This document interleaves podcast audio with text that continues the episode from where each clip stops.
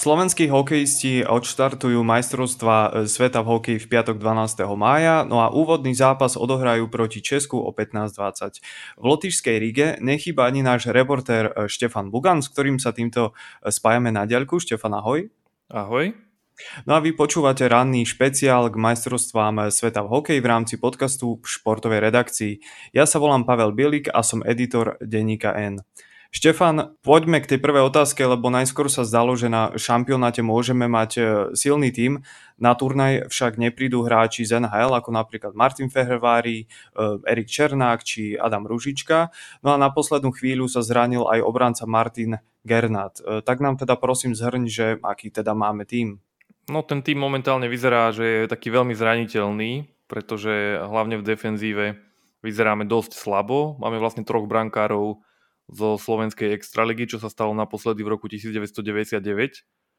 A aj v obrane chýba veľa hráčov, takže aj tá obrana vyzerá byť taká deravejšia, čo sme aj videli v tých prípravných zápasoch. Takže útok vyzerá dobre, ale obavu vyvolávajú ten brankársky post a obrancovia. Ľudí určite zaujíma, aké sú naše najväčšie mená v nominácii. Vidíš tam nejaké meno, ktoré, ktoré tak vystupuje možno spomedzi ostatných? No sú tam tie opory, ktoré si, ktorých si ľudia vlastne obľúbili uh, počas bronzovej olympiády, takže je tam vlastne uh, Hrivik s Sehlarikom, uh, takisto je tam vlastne už ako skúsený hráč Richard Pánik a Libor Hudáček, takže tí sú tiež také stálice z reprezentácie, no a sú tam aj Miloš Kelemen s Pavlom Regendom, ktorí Eh, sa ukázali najskôr v reprezentácii a potom vlastne už si vyskúšali aj prvé zápasy v NHL. Tento rok takisto je tam vlastne Samuel Kňažko, ktorý si zahral v NHL, ale to je ešte stále mladý hráč, takže na tých starších to skôr bude a uvidíme, že ako to vlastne celé, celé dopadne. Mm-hmm. No poďme priamo k tomu Pavlovi Regendovi, ktorý debutoval uh, v NHL za, za Anaheim. Uh, a ty si jeho príbeh dokonca, uh, o jeho príbehu dokonca písal text minulý rok uh, v októbri. Uh, tak nám prosím pripomeň, v čom je tento príbeh Regendu zaujímavý? No on je zaujímavý vlastne tým, že bol dlhodobo taký outsider, že e, nikdy nebol, nedraft, nikdy nebol draftovaný. Keď odišiel hrať do Švédska, tak sa mu stávalo, že ho tréneri veľmi nestávali a že odohral naozaj len pár minút no vlastne v švedskej juniorke, takže mal taký príbeh toho podceňovaného nejakého outsidera. Aj vlastne keď vyšla olimpická nominácia, tak tuším hovoril, že ju prespal, pretože nerátal s tým, že by ho mohli nominovať a nakoniec keď už bol taký trošku zúfalý, tak vlastne išiel hrať do Michaloviec, tam sa mu veľmi darilo a potom tá kariéra vlastne nabrala taký raketový spád, že získal olympijskú medailu, dostal sa do NHL, aj keď po tých prvých zápasoch za Anaheim väčšinu sezóny strávil na farme. No a teraz vlastne už prichádza do toho týmu ako jeden z lídrov, takže je to taký vlastne pekný príbeh z nuly hrdinom, ako hovoria v zámorí. Mm-hmm. No, keď prichádzajú hráči, či už z farmy alebo z NHL, tak zvyčajne majú tú nálepku, že by mali byť e, o niečo kvalitnejší možno ako tí hráči z Európy. Nevždy to však môže byť pravda, lebo niekedy ide aj o formu, aj o to, koľko napríklad zápasov odohráš. Ty to vnímaš osobne ako to, že Pavel Regenda bude v nominácii. Ty už si to teda načrtol, ale vnímaš to naozaj tak, že by mohol byť uh, tým lídrom toho národného týmu? Tak je rozdiel, keď príde niekto ako niekedy v minulosti, napríklad Marian Hossa a takíto hráči, ktorí boli hviezdami a keď naozaj, keď Pavel Regenda odohrá pár zápasov v NHL, tak rozdiel medzi ním a napríklad Marekom Hrivíkom nebude nejaký priepasný za to, že Marek Hrivík hrá v Európe, takže tiež v minulosti pár zápasov v NHL odohral. Takže áno, akože je to, je to známka nejakej kvality, keď sa tí hráči do NHL dostanú, ale kým ešte nie sú stabilnými hráčmi, tak nedá sa čakať nejaká, že úplne veľká rozdielovosť, ale v rámci tohto slovenského týmu určite budú lídrami, ale spolu aj s tými skúsenými hráčmi vlastne z Európy, ako som povedal, že s, s Hrivíkom, s Cehlárikom, s Hudačkom či Pánikom. Ty si sa, Štefan, stihol pred majstrovstvami sveta, respektíve pred tým prvým zápasom, ktorý odohráme v piatok e, s Českom, pozhovárať s Vladimírom Vujtkom, ktorý v minulosti trénoval e, našu slovenskú reprezentáciu. Čo ti Vujtek e, povedal o Pavlovi Regendovi, ako ho on vníma? Pavla Regendu, on povedal, že sa mu akože veľmi páčil na tých minulých majstrovstvách a že ho prekvapil ale že ešte vlastne musí ukázať, či sa v tej NHL presadí, že veľa závisí od trénera. Že Vujtek ho vníma ako takého ofenzívnejšieho hráča, kým bude dostávať um, priestor iba v štvrtej formácii na pár striedaní, takže bude veľmi ťažké sa vlastne ukázať. A toto isté vlastne platí aj, aj o Milošovi Kelemenovi a o ďalších hráčoch. Taká zaujímavosť je, že Vladimír Vujtek vlastne, on doma v Ostrave, on pozera každý zápas Vítkovic a tam máme Patrika Kocha a tam sa hovorí o záujme, že Arizona Coyotes by mala záujem o neho do NHL mm-hmm. a Vujtek povedal, že on si to vie predstaviť a že oveľa slabší hráči už odišli do Ameriky a, a hrajú v NHL doteraz Takže podľa neho by ten Koch aj so svojou dôraznou hrou tam mohol zapadnúť. Takže aj to je jeden z hráčov, ktorého si treba všímať. Sice je hráč v úvodzovkách iba z Vítkovic, ale možno je to náš budúci hráč NHL, takže aj na ňo sa dá tešiť. Poďme ešte k, napríklad k ďalšiemu lídrovi, potenciálnemu, k Marekovi Hrívikovi, lebo aj o ňom si sa chvíľku rozprával s Vladimírom Vujtkom, tak e, lebo Vladimír Vujtek zobral ho na majstrovstvá sveta v roku 2014, tak čím ho on e, vtedy zaujal? Áno, vlastne to boli prvé Hrivikové majstrovstvá vtedy nebudoval a Vujtek aj povedal, že spravil chybu, že až počas turnaja začal dávať Rivika do presilovky, že tam sa mu veľmi osvedčil v mhm. predbrankovom priestore, tak to hovorí, hovoril teraz o stupom času, že keby vedel, čo vie teraz, tak by ho tam dával vlastne od začiatku. A už vtedy sa mu Hrivik páčil, videl v ňom talent, ale povedal, že ho veľmi prekvapilo, že až tak veľmi sa presadil. Čakal, že sa presadí, vtedy si pripomeňme, že vlastne Hrivik hrával na farme VHL a podobne ako teraz bojuje Pavel Regenda s Kelemenom, tak aj on bojoval o to miesto v NHL. Nakoniec už po, po dlhých rokoch toho boja si povedal, že, že ide radšej do Európy, že už stratil tú trpezlivosť, ale nebolo to, že by tam odohral jednu sezónu a odchádzal. On tam bol naozaj, neviem teraz presne koľko, ale 6-7 rokov a potom si povedal, že, že to skúsi vlastne v Európe a ukázalo sa to ako dobre, pretože tam sa stal najlepším hráčom švedskej ligy a kľúčovým hráčom vlastne aj slovenskej reprezentácie. Takže Vujtek bol, bol príjemne prekvapený a tešil sa z jeho úspechov. No, Vujtek na dvoch majstrovstvách sveta a tiež na Olympiáde viedol aj Richarda Pánika, ktorý je tiež v nominácii. Bol s ním on vtedy vlastne spokojný s Pánikom? Ako on vníma Pánika ako hráča po tých rokoch? Pri ňom bol Vujtek taký strohejší, povedal, že vlastne Pánik bol ešte vtedy taký začiatočník a že tak, také tie lepšie roky v kariére mal až neskôr, keď už Vujtek netrenoval reprezentáciu. Ale keď som mu tak vlastne nadhodil to, čo sa niekedy o Richardovi Pánikovi zámori hovorilo, že John Cooper, veľmi úspešný tréner Tampa Bay, ktorý vybudoval tú, tú generáciu, ktorá bola trikrát za sebou v finále Stanleyho pohára, tak on trénoval Pánika, keď začínal a John Cooper dal taký výrok, že, že Richard Pánik má vo svojej taške všetky nástroje, ale nie vždy si ich priniesie na zápas. Tak vlastne podob, niečo podobné mi povedal Vladimír Vujtek, že áno, bolo to tak, že nie vždy ten pánik dokázal vlastne ukázať všetko, čo je v ňom. Takže niektorí hráči, ne, nebol tým typom hráča, ktorý úplne každý zápas je excelentný. Niekedy bol excelentný a niekedy ho nebol na tom ľade vidieť. A v akej forme teda Pánik prichádza na majstrovstvá sveta teraz?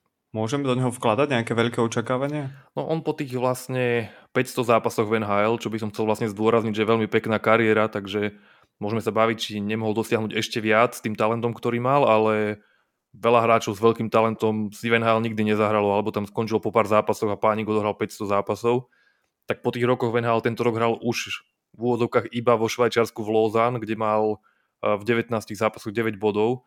Takže ten pánik je takým vlastne veľkým otáznikom tohto výberu, že môže byť naozaj takýto oporou, ale môže sa stať aj, že sa mu akože nebude veľmi dariť.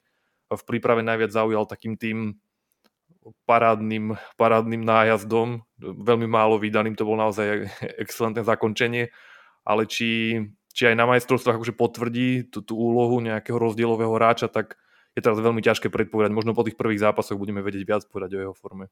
Pre mňa bolo zaujímavé meno aj 22-ročný útočník Oliver Okuliar. On aj Vujteka zaujal, tak prečo zaujal Vujteka? V čom? No Vujtek o ňom hovorí, že je provokatér.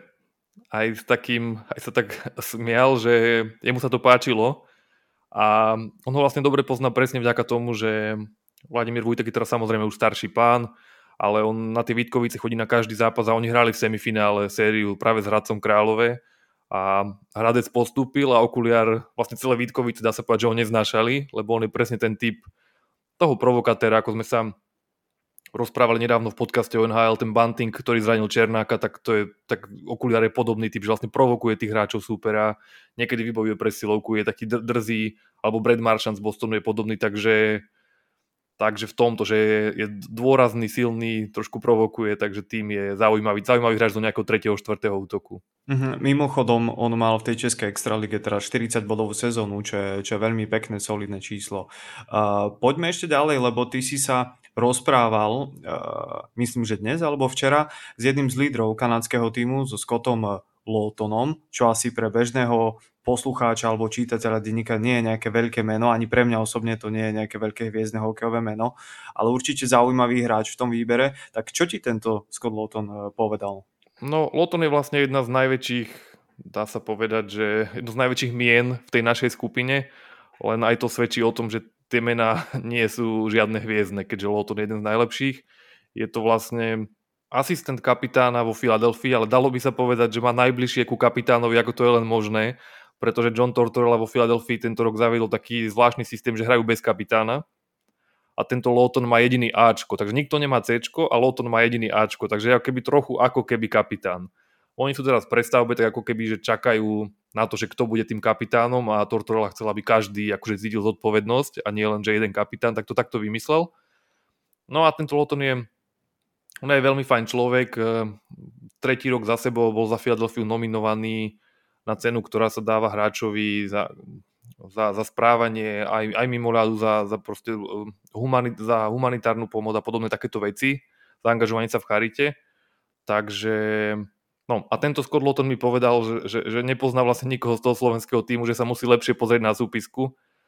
Do istej miery to dáva zmysel aj z toho hľadiska, že hrajú s nami až tretí zápas, takže ešte sa nemusel pozerať tak ďaleko ale dáva to zmysel aj z toho hľadiska, že my tam nemáme žiadneho stabilného hráča NHL a ťažko si predstaviť, že Scott Lawton, čo je dlhoročný hráč NHL, že bude sledovať nejaké európske súťaže a, alebo že zaregistroval v pár zápasoch za Anaheim Pavla Regendu uh-huh. alebo Miloša Kelemena za Arizonu, ktorí hrali 10 minút, čiže reálne on nemá koho poznať z toho týmu. Nebude poznať troch slovenských brankárov z Extraligy.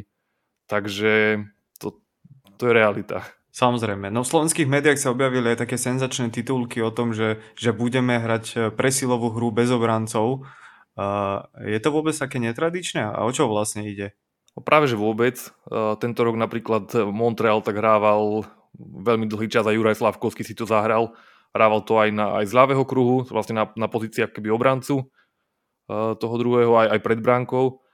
No a k tej presilovke je možno dobre si povedať, že pred nejakými zhruba desiatimi rokmi sa tak viac e, zrevolucionalizovala, že sa prešlo z toho systému, kde hrávali dvaja obrancovia na presilovke, na jedného obrancu a štyroch útočníkov. E, bolo k tomu aj veľmi veľa dát, že takto je to proste lepšie, že tými dávajú výrazne viac gólov a síce viac inkasujú, keďže nemajú obrancov, ale ten celkový pomer je veľmi prospešný pre nich, takže to bol taký preferovaný model.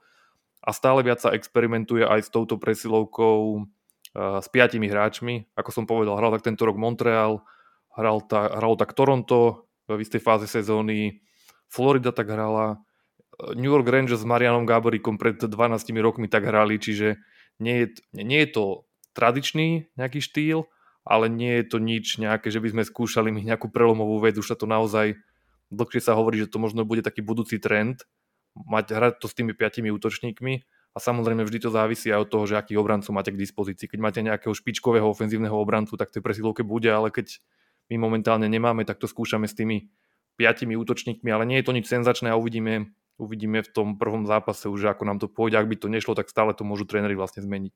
Zostanem ja Štefana ešte pri našej nominácii, lebo sa začalo špekulovať, e, že za neúčasťou Martina Gernáta môže byť aj niečo iné ako zranenie. Tak o čo ide? Dnes sa ma na to pýtal aj jeden český novinár, vlastne české médiá to aj vyťahli. Hovorí sa o tom, že Martin Gernát je dohodnutý na zmluve uh, s týmom KHL a české médiá vlastne túto informáciu vyťahli, že ten oficiálny dôvod, to zranenie môže byť eh, kamufláž, aby, aby sa na, na toto ako keby že, neprišlo počas turnaja, že, že Gernát vlastne sa dodol z KHL, ako vieme, um, Slovenský zväz hokeja zakázal hráčom do zmluvou v KHL, aby hrali na turnaji vlastne pod tlakom verejnosti. Takže zatiaľ môžem povedať iba, že je to v nejakej rovine nejakých konšpirácií, pretože ak by to aj bola pravda, tak stále ten zväz mohol ako keby ho, ho nechať odohrať turnaj a on by až potom oznámil, že do tej KHL ide. Zároveň ale sa mohli možno báť, že to niekto, niekto vypustí do sveta počas turnaje, takže nejaké, nejaké rácio tam môže byť, ale ako hovorím, zatiaľ je to v rovine špekulácií českých médií. A ja nemám nejaké nejaké iné informácie, že by to zranenie bolo vymyslené alebo tak. Takže zatiaľ by som sa držal tej oficiálnej verzie, že Gernat je zranený a preto chýba, chýba na turnaji, aj keď české médiá špekulujú o tom, že môže tam byť aj iný dôvod. To budeme rešpektovať, počkáme si, či budú nejaké ďalšie informácie. Isté však je, že na majstrovstvách sveta nebude Dalibor Dvorský, náš veľký slovenský talent, ktorý mal e, výbornú, úspešnú 18 respektíve turnaj do 18 rokov majstrovstva sveta Prečo teda nebude Dalibor Dvorský na majstrovstvách sveta a nie je to chyba? No, tým sa tak rozhodol. Pýtal som sa na to aj Vladimíra Vúďka, pretože vieme, že vlastne v minulosti pomaly už na každých majstrovstvách sme boli zvyknutí, že máme takýto nejaký talent. Predtým to bol Slavkovský s Nemcom a Kňažkom, potom to bol Adam Sýkora, takže týchto tínežerov Craig Ramsey s Mirom Šatanom zvykli vlastne pretlačať a im to potom pomohlo na drafte. Nakoniec Juraj Slavkovský by nebol draftovou jednotkou, keby nehral tak dobre v reprezentácii. To, to je jednoducho fakt. To je, bolo vidieť aj na tom, že keď ho ohlasovali, tak nepovedali, že z akého klub, najskôr klub, ale najskôr povedali, že Sloven, zo slovenského národného týmu, čo sa bežne nerobí. Takže možno si fanúšikovia prijali, aby aj Dvorskému možno takto aj trochu pomohli, že keby sa ukázal na tých majstrovstvách, že ešte vyššie môže vystreliť na tom drafte. Ale je v poriadku, že sa rozhodli takto Vujtek hovorí, že nič akože netreba pri tých mladých hráčoch uponáhľať, akože najlepšie asi poznajú stav toho hráča. Mohlo zavážiť aj to, že to bolo tesne potom turnaj tých 18, ale možno sa iba rozhodli, že ešte proste nie je pripravený na toto a že postupne ho budú nasledovať do tej reprezentácie. A čo taký, čo taký Šimon Nemec, ktorý vlastne hral za, na farme za Utiku a teraz ho povolali New Jersey Devils v play-off ešte, tak e, ako situácia vyzerá s ním? No, tam sa čaká na to, ako dopadne tá séria. Oni prehrávajú 3-1 na zápasy, takže ak by prehrali, vlastne už, ten, už v noci do štvrtka na piatok by sa mal hrať ďalší zápas, takže ak by prehrali, tak uh, mu budú okamžite volať, predpokladom z nášho reprezentačného týmu. Ak by to New Jersey ešte nejakým spôsobom otočilo, tak potom by sme ho v týme logicky nemali. Uh-huh. Štefano, ty si v našom newsfiltri napísal, že majstrovstva sveta nie sú turnajom najlepších. Ty si to už v úvode nášho rozhovoru načrtol, ale skús nám to teda objasniť, prečo nie sú. No to som ešte ani vlastne ne- nepočul výrok Václava Nedomanského, veľkej legendy, uh, ktorý povedal, že majstrovstva sveta sú vlastne turnajom pre vlastencov a ten naozaj špičkový hokej sa hrá inde. Takže on vlastne povedal to isté, čo som vlastne hovoril ja, že ty že ne, nevidíme na tom turnaji, aby tu hral Conor McDavid za Kanadu. Naozaj je, je, je Lawton asi druhý najlepší hráč po Tofolim. A ešte také zvučnejšie meno je Krejči, ktorý so Zdenom Chárom vlastne vyhral Stanley Cup a, a diváci ho budú poznať, ale už teraz nemá takú formu. Už tento rok nehral nejako veľmi dobre, takže tých hviezd na turnaji je, je naozaj, naozaj minimum, takže teraz ten, špičkový excelentný hokej sa hrá v NHL momentálne v playoff a majstrovstvo máme tak radi, pretože sa tam dá fandiť vlastne tej krajine, čo v hokeji máme stále menej príležitostí, pretože na Olympiádu uh, nepúšťajú hráčov z NHL a svetový pohár už veľmi dlho nebol. Takže ani taká Kanada, ktorá by túžila vidieť v jednom týme Crosbyho s McDavidom a možno s Bedardom dokonca, keby to bol, keby bol nejaký takýto veľký turnaj najlepších, tak o rok by možno takéto niečo mohlo vzniknúť ale Svetový pohár sa opäť odložil, tak tuším teraz, že najreálnejší rok je 2025. Môže byť. Mhm. Takže, takže, takže je to tak, proste nie sú tu tí najlepší hráči a tým pádom priemer, priemerný, nie najlepší hráči nemôžu hrať najlepší hokej, tak by som to povedal. Tiež je tu veľa výborných hokejistov, to zase nechcem akože znižovať kvalitu. Mm-hmm, no ja sa e, touto otázkou vrátim na začiatok, že nepríde Fehervári, nepríde Rúžička, nepríde e, Černák z Tampa. E, mali by sme my Slováci mať pocit, že nás nechcú reprezentovať? No na to sa dá odpovedať proti otázkou, že či sa majú Česi cítiť podvedení, keď majú v NHL 41 hráčov a prišli im 5. Ale dá sa na to odpovedať aj tak, že nech si to každý z nás predstaví vo svojej práci, že by sa mu práve mal začať voľno a mohol by sa venovať rodine, na čo predtým nemusel mať čas a má, má absolvovať celú tú dlhú prípravu, často tie zápasy nie sú veľmi záživné v tom prípravnom období. Hráme ich tam 7 alebo 8 a potom ešte turnaj. To je mes, mesiac a pol ako keby navyše. Že, že kto z nás si dobrovoľne akože pridá vo svojom roku v, akom, v akomkoľvek povolaní, že idem ešte mesiac a pol robiť, keď by som akože mohol oddychovať alebo tráviť ten čas rodinou, tak samozrejme, že môžeme hovoriť o reprezentácii krajiny, pre veľa ľudí to veľa znamená a tí hráči tam aj môžu môžu si aj pomôcť, akože aj, aj do budúcna, či už získať nejaké lepšie sponzorské zmluvy, keď máte viac fanúšikov, tak vám to proste pomáha tej nejakej vašej značke, ale aj nejakému takému odkazu, že raz ten hráč vlastne skončí a je to určite príjemné, keď ho vlastne tí ľudia majú radi a ak niekto nereprezentuje, ako napríklad český hráč z Bostonu Zacha, tak ten vlastne nereprezentoval ešte ani raz, tak na ňo je teraz dosť taká veľká, veľká kritika v Česku. Takže je to také, že každý nech si predstaví, že by bol v tej pozícii. Tak ja by som asi povedal, že ja by som asi išiel reprezentovať, ale môže sa stať presne, že mali by sme v rodine nejaké narodenie dieťaťa, alebo by som bol naozaj že dobitý, lebo tí hráči často hrajú v play-off alebo aj na konci sezóny cez bolesť a povedal by som to, že sa potrebujem doliečiť, aby som v tej druhej sezóne bol, v tej ďalšej sezóne bol schopný podávať kvalitné výkony. Takže nie vždy je to, že výhovorka, často je to naozaj, že majú aj relevantné dôvody tí hráči. Dobre, Štefan, v piatok hráme teda s Čechmi. Uh, Vieme, že tam nebude David Pastrňák, je to z najväčších hviezd eh, NHL, ako aj ďalší eh, výborní hráči, ale bude tam napríklad chytil z New Yorku Rangers, ale teda moja otázka znie, aký tým na nás teda čaká? Ťažko povedať. Aj, aj tí Česi sú samozrejme oslabení a bude to taký štýl proti štýlu, to je na tom vlastne zaujímavé, že Česi hrajú ten fínsky hokej, vlastne pod trénerom Jalonenom, to s čím vlastne Fíni vyhrávajú, takú tú pastu, že čakajú, my sa budeme snažiť akože útočiť a Česi nám budú chcieť dávať góly z breakov a uvidíme vlastne, ako to bude, ako to bude fungovať. Veľkým otáznikom je ten náš brankár. Ak to našim brankárom z extraligy nepôjde, tak brankár je úplne kľúčová pozícia, tak veľa asi neuhráme. Takže je to také, aby som povedal, že, že plné otázniku, ale možno by som pripomenul, že ani, ani na minuloročnej olympiáde sme nemali pocit, že máme nejakých úžasných brankárov a to sme tam mali vlastne tých skáhal, ktorí nemôžu, že Um, ktorý tam bol, myslím, že Rybár, bol tam ešte aj Branislav Konrad a tretí bol asi Tomek. No a vlastne Patrik Rybár bol pôvodne až trojka a najskôr sa zdalo, že vlastne ani jeden z tých brankárov nechytá dobre a nakoniec sa ten Rybár tak rozchytal, že vlastne nám vychytal ten bronz, takže aj teraz ehm, niekto z našej trojice z Extraligy možno to bude až ten tretí, že vyskúšame prvého, nebude dobre chytať, vyskúšame druhého, nebude dobre chytať a tretí sa chytí v treťom zápase a chytí takú formu, že sa mu bude dariť. Nakoniec ani Jan Laco nebol v žiadnom špičkovom klube, keď sa stal u niektorých fanúšikov až legendou. Takže aj Vútek povedal, že netreba tých našich brankárov odpisovať, treba im dať šancu a stále vlastne je to len hokej, keď aj prehráme, tak nič také strašné sa zase nestane. No jedna z mojich posledných otázok znie, že kto budú teda tí najväčší favoriti podľa teba na zlato, respektíve ktoré zápasy očakávaš, že budú asi také veľmi zaujímavé a možno budú predpovedať, kto, kto bude mať na tie medaile.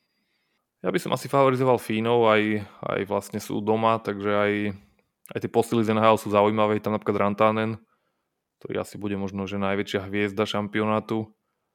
A potom vždy, vždy sú silní tí istí, že, že Kanada, aj keď je v takom zložení, že nikto z tých hráčov by sa nedostal na svetový pohár, keby mal, kde by Kanada zložil najsilnejší tím, tak stále bude patriť k favoritom, takisto Švédi budú stále patriť k favoritom. Takže netreba Čechov odpisovať Švajčiarov. Taká tá, taká tá bežná klasika dá sa povedať, že tým, že Rusi nie sú na tom turnaji, tak viac tímov má šancu na medailu, keďže jeden veľmi silný tím vlastne vypadáva. A poslucháčov asi bude najmä zaujímať, že aké máme šance my, tak my by sme v tej konkurencii mali mať na na štvrťfinále, ale aj domáci Lotyši budú hrať určite akože hnaní tribúnami s veľkým nadšením, takže nemusí to byť jednoduché, hlavne ak by sme mali problémy v tej obrane a v bráne, tak, tak to môže byť veľmi, veľmi veľká opäť postupová matematika a opäť budeme vyťahovať kalkulačky pred poslednými zápasmi. A mali by byť podľa teba naozaj tí brankári z Extraligy uh, problém v našej nominácii? Tak nejak faktograficky áno, mal by to byť problém. S lepším brankárom máte lepšie šance.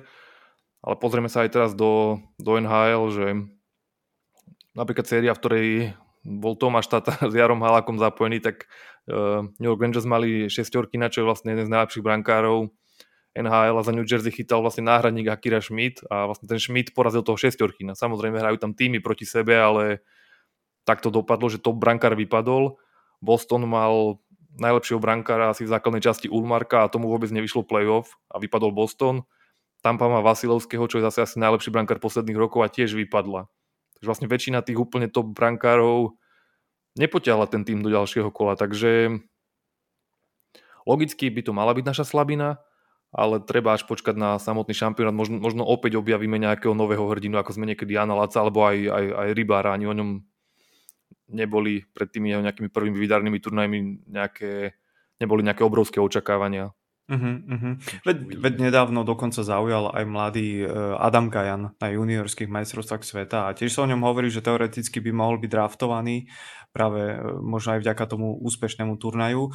Pre, presne tak a vlastne predtým vôbec nebol v žiadnom draftovom rebríčku a zrazu máme Gajana a hovorí sa o tom, že aký je skvelý atlét a že, že môže byť draftovaný aj najvyššie zo všetkých brankárov, takže a pritom ten príbeh v nominácii je tiež taký, že on bol tuším trojka alebo štvorka a až potom postupne sa teda vyťahol tak vysoko. Presne tak, takže brankár vlastne môže chytiť počas toho jedného turnaja takú formu, že potiahne tým za úspechom. Nakoniec aj Jan Laša, ktorý bol veľmi dobrý brankár, ale nebol až taký dobrý brankár, ako chytal v tom Meteborgu proti tým Švédom napríklad, keď nám vlastne vychytal to zlato, takže tam proste chytil takú tú formu, že vlastne porazil Tomiho Sala, čo bol vynikajúci stabilný brankár NHL a Lašak odohral v NHL pár zápasov. A v tom proste zápase konkrétnom dôležitom bol proste lepší. Takže o, opäť, že neodpisoval by som tých našich brankárov, musíme ich vlastne vidieť až v tom naozaj vysokom medzinárodnom leveli, pretože tie prípravné zápasy, aké tam každý bojuje o to miesto, ale predsa len vlastne nehrá sa tam o nič okrem tých miest. Niekedy to je aj vidno aj na, na tom dôraze a na všetkom, že sa tí hráči trošku šetria, takže vlastne až ten naozaj tie ostré zápasy úplne preveria tých našich brankárov a tam uvidíme, na čo majú a či, či zvládnu ten, ten skok z Extraligy na majstrovstva sveta, kde na nich budú strieľať oveľa, oveľa kvalitnejší hráči. Tak, tak. Štefán, prejdem e, viac menej k poslednej otázke, lebo my sme v denníku N pomerne intenzívne pokrývali tú situáciu našich e, slovenských hráčov v KHL a ty si momentálne v Lotyšskej ríge, tak ako Lotyši vnímajú hráčov z KHL? No oni tam majú dvoch hráčov a tých proste absolútne nechcú, že majú zavreté dvere do do KHL a zatiaľ ešte mám baviť s jedným lotišským novinárom, ešte som to nerobil, ale keď som si len tak prekladal z lotišského jazyka nejaké texty o týchto hráčoch do angličtiny, tak oni KHL volajú okupantskou ligou. Ak to teda nebol nejaký zlý preklad, lebo niekedy sa stane, že takže oni to nevolajú oni to KHL, že kontinentálna hokejová liga, rovno, že to je okupantská liga pre nich. A možno to, tu, možno to tu vidieť aj na tých uliciach, že neprejete 100 metrov bez toho, aby ste videli ukrajinskú vlajku. To je obrovská podpora Ukrajiny Veľmi podobné je to v Litve, kde som bol vlastne nedávno. Takže tam majú drvivá väčšina ľudí má absolútne jasno o tom, kto je agresor, kto je obeď a preto aj vlastne odmietajú týchto hráčov, ktorí sa tam vlastne nechali zlákať za peniaze do, do KHL, čo je vlastne iné ako na Slovensku, kde teraz vyšiel nedávno prieskum pre plus jeden deň, že 58% Slovákov nesúhlasí s tým zákazom pre hráčov KHL, takže možno veľa Slovákov, ktorí teraz prídu fandiť, bude veľmi prekvapených, že prečo všade vidia ukrajinské vlajky, no je to preto, že Lotyšsko v tom má jasno a na Slovensku v tom máme menej jasno, respektíve menej ľudí v tom má jasno. A čo ostatní hráči z KHL? Budú na turnaji nejakí iní hráči z nejakých uh, iných tímov? No Kazachstan by tu mal mať veľa hráčov z KHL. Aj zo svojho týmu vlastne Astana, čo by teoreticky ešte možno bolo také nejaké pochopiteľnejšie, ale keď stále títo hráči vlastne hrajú v ruskej lige proti ruským týmom, takže, takže ani nie, ale niekto by si možno povedal, že Astana to je vlastne kazašský národný tím ale sú tam aj ďalší hráči, ktorí hrajú v ruských kluboch, takže dá sa očakávať, že možno budú búčať na kazašský tým. Akože som veľmi zvedavý, že ako to bude vyzerať, keď Kazachstan bude hrať, že či bude nejaká odozva z hľadiska. Štefan, ďakujem ti veľmi pekne za rozhovor. Verím, že si to čoskoro zopakujeme. Ak pôjde všetko podľa plánov, tak by sme teda veľmi radi vysielali takéto ranné špeciály vždy nasledujúce ráno po zápase tak e, nám držte palce a ja teda ešte raz ďakujem Štefanovi. Štefan, želám ti príjemný deň. Ďakujem aj ja a počujeme sa opäť po Čechoch.